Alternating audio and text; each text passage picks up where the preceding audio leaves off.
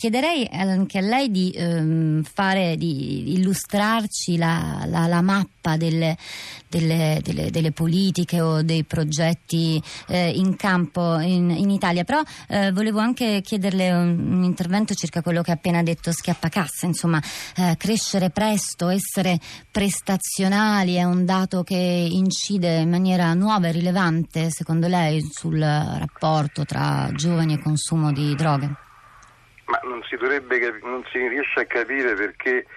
chiediamo ai nostri ragazzi di essere prestazionali prestissimo, come dire, di affrontare un mondo brutto e cattivo che noi gli abbiamo apparecchiato e chiediamo quindi una super prestazione fin dalla tenerissima età, però sulle droghe no, poi ci scandalizziamo che questi ragazzini come dire, seguono le orme di quello che noi abbiamo insegnato su, su tutti le altri, gli altri prodotti merceologici, diciamo così. Mi sembra che se c'è un, un buco educativo è proprio negli adulti, no? E se c'è un problema educativo è proprio, eh, lo stiamo pagando oggi, è quando gli adulti in maniera irresponsabile, del tutto irresponsabile, nelle politiche all'inizio del, di questo millennio, a cavallo, hanno lanciato delle campagne di informazione, dicono loro, campagne come dire, sulle sostanze in cui si diceva la droga al singolare, la droga è una, e quindi dicendo sostanzialmente l'ashish è uguale alla cannabis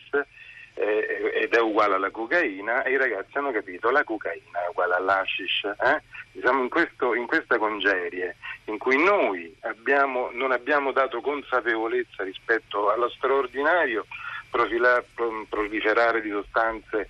sul mercato illegale, siamo noi che abbiamo detto sono tutte uguali, quindi cercate di evitare o, o meglio vietato il consumo di qualsiasi sostanza applicativa illegale, lasciando praterie per l'alcol, ovviamente come veniva detto prima, e tende a, di, a dire, tra l'altro l'alcol andrebbe declinato perché non è che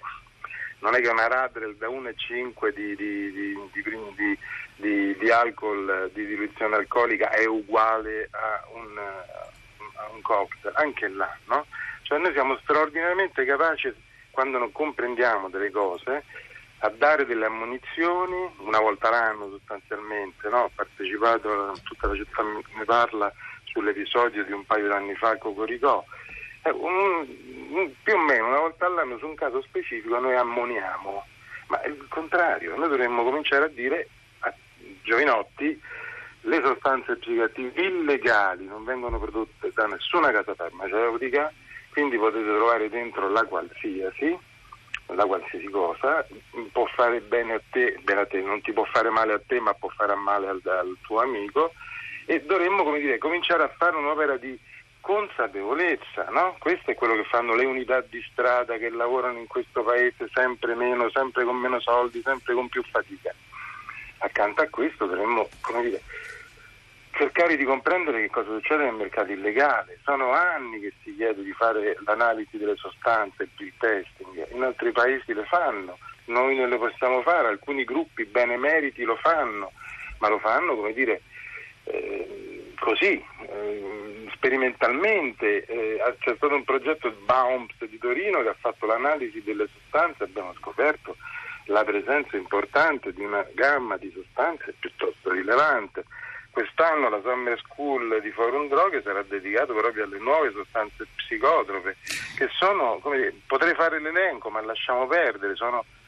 sono tantissime. Ecco, sono... peraltro Cipitelli, leggevo mh, mm, poco fa mh, mm, dei, dei, tanti articoli eh, di questi giorni che mh, mm, spesso durante le retate che pure sono in aumento, i sequestri però eh, da un altro lato diminuiscono, quindi sembrerebbe che in realtà meno droga circoli in giro, ma comunque ehm, spesso le, le, le sostanze poi vengono distrutte dai carabinieri stessi, dalle forze dell'ordine e i ricercatori ricercatori mh, mm, spesso si lamentano dell'assenza di, queste, di, questa, di questo eh, sequestro, del materiale di questo sequestro, perché sarebbe molto utile nella, eh, appunto nello studio di sostanze che sono più difficili da tracciare. Lei risulta questo, eh, questo buco, Cipitelli?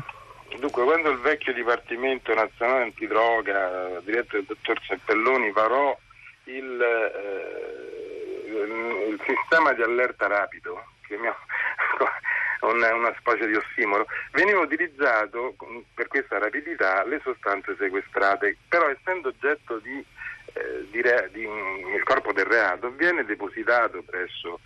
eh, presso i tribunali e prima che vengano fatte le analisi su queste sostanze sequestrate, su quello che loro chiamano le parafernalia, cioè tutto quello che viene utilizzato per assumere sostanze, il cucchiaino, la siringa, per capirsi,